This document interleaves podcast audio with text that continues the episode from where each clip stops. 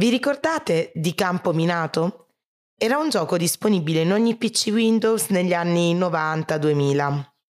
Quando eravamo piccoli, che avremmo potuto avere magari 10 o 11 anni, pensavamo fosse un gioco di pura fortuna, no?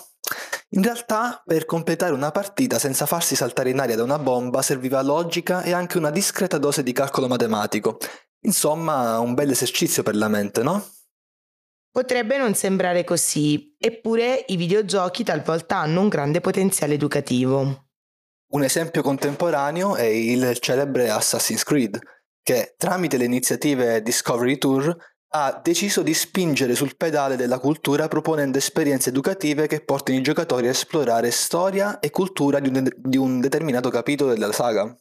Ad esempio quello della rivoluzione francese o dell'antica Grecia. Questi due esempi, assai diversi e cronologicamente così distanti, ci mostrano come gioco e realtà virtuale possano unirsi per creare ambienti educativi e di apprendimento. In questa puntata ci piacerebbe indagare un po' su come questa unione possa favorire l'apprendimento e potenziare il pensiero critico quando implementata in un setting scolastico. Siamo Alessio e Martina.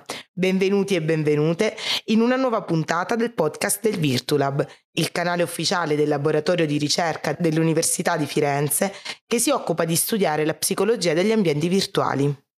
Questo è un episodio di Manuale Virtuale 2.0, la rubrica che in pochi minuti spiega un fenomeno psicosociale del mondo virtuale.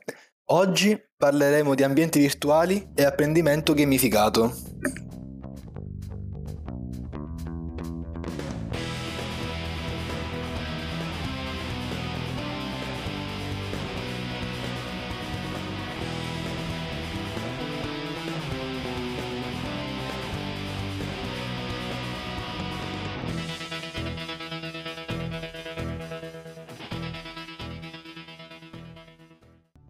Partiamo da alcuni concetti chiave. Con gamification si intende l'utilizzo di elementi di gioco e di game design all'interno di contesti non di gioco. Questo processo utilizza delle dinamiche tipiche del gioco per coinvolgere e motivare gli utenti nella risoluzione dei problemi e fa leva su un costrutto psicologico di grande rilevanza educativa, ovvero la motivazione ad apprendere attraverso il gioco da sempre usato come modalità didattica. L'obiettivo generale di questa metodologia è quello di favorire l'interesse attivo degli utenti, incoraggiarli a raggiungere determinati obiettivi seguendo delle regole prestabilite e possibilmente divertendosi. Nello specifico, il game-based learning è quella tipologia di apprendimento che si realizza attraverso l'uso di videogiochi, modificati e riutilizzati o creati ad hoc per raggiungere un obiettivo educativo. Ale, te che sei sicuramente più nerd di me, faccio un esempio, dai. Va bene, ok. E Alpern, ad esempio, nel 2012, no? Lui ha messo a punto un gioco di apprendimento computerizzato che cerca di promuovere il pensiero critico e il ragionamento scientifico attraverso i dialoghi interattivi con degli avatar. Questo programma dava la possibilità agli utenti di customizzare, cioè di modificare a piacimento i propri avatar e di monitorare i progressi nell'apprendimento tramite una barra di avanzamento. Inoltre la trama era particolarmente avvincente in quanto i giocatori, venuti a conoscenza di un malvagio complotto extraterrestre, dovevano apprendere come riconoscere gli alieni camuffati e mischiati in mezzo agli umani. Il giocatore quindi doveva salvare il mondo identificando gli alieni e, questo processo di apprendimento risultava avere un forte impatto sul proprio pensiero critico. L'utilizzo degli avatar, come in questo caso, trova delle applicazioni e dei risvolti molto interessanti nel campo educativo. Infatti gli studenti spesso ricorrono ad istruttori avatar al posto di quelli umani.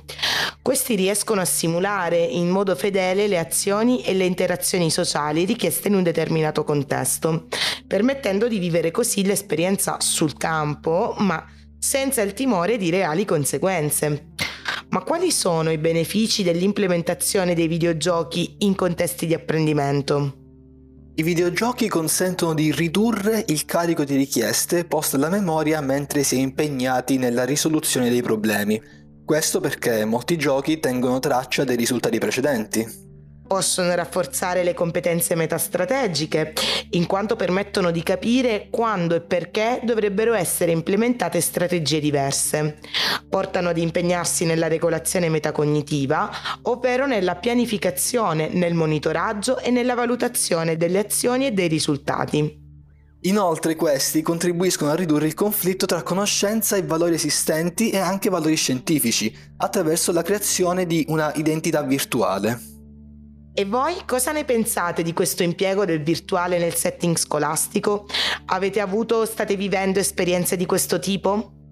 Se volete approfondire, vi invitiamo a cliccare sul link in descrizione per saperne di più. Grazie per averci seguito e al prossimo episodio. Ciao da Alessio e Martina.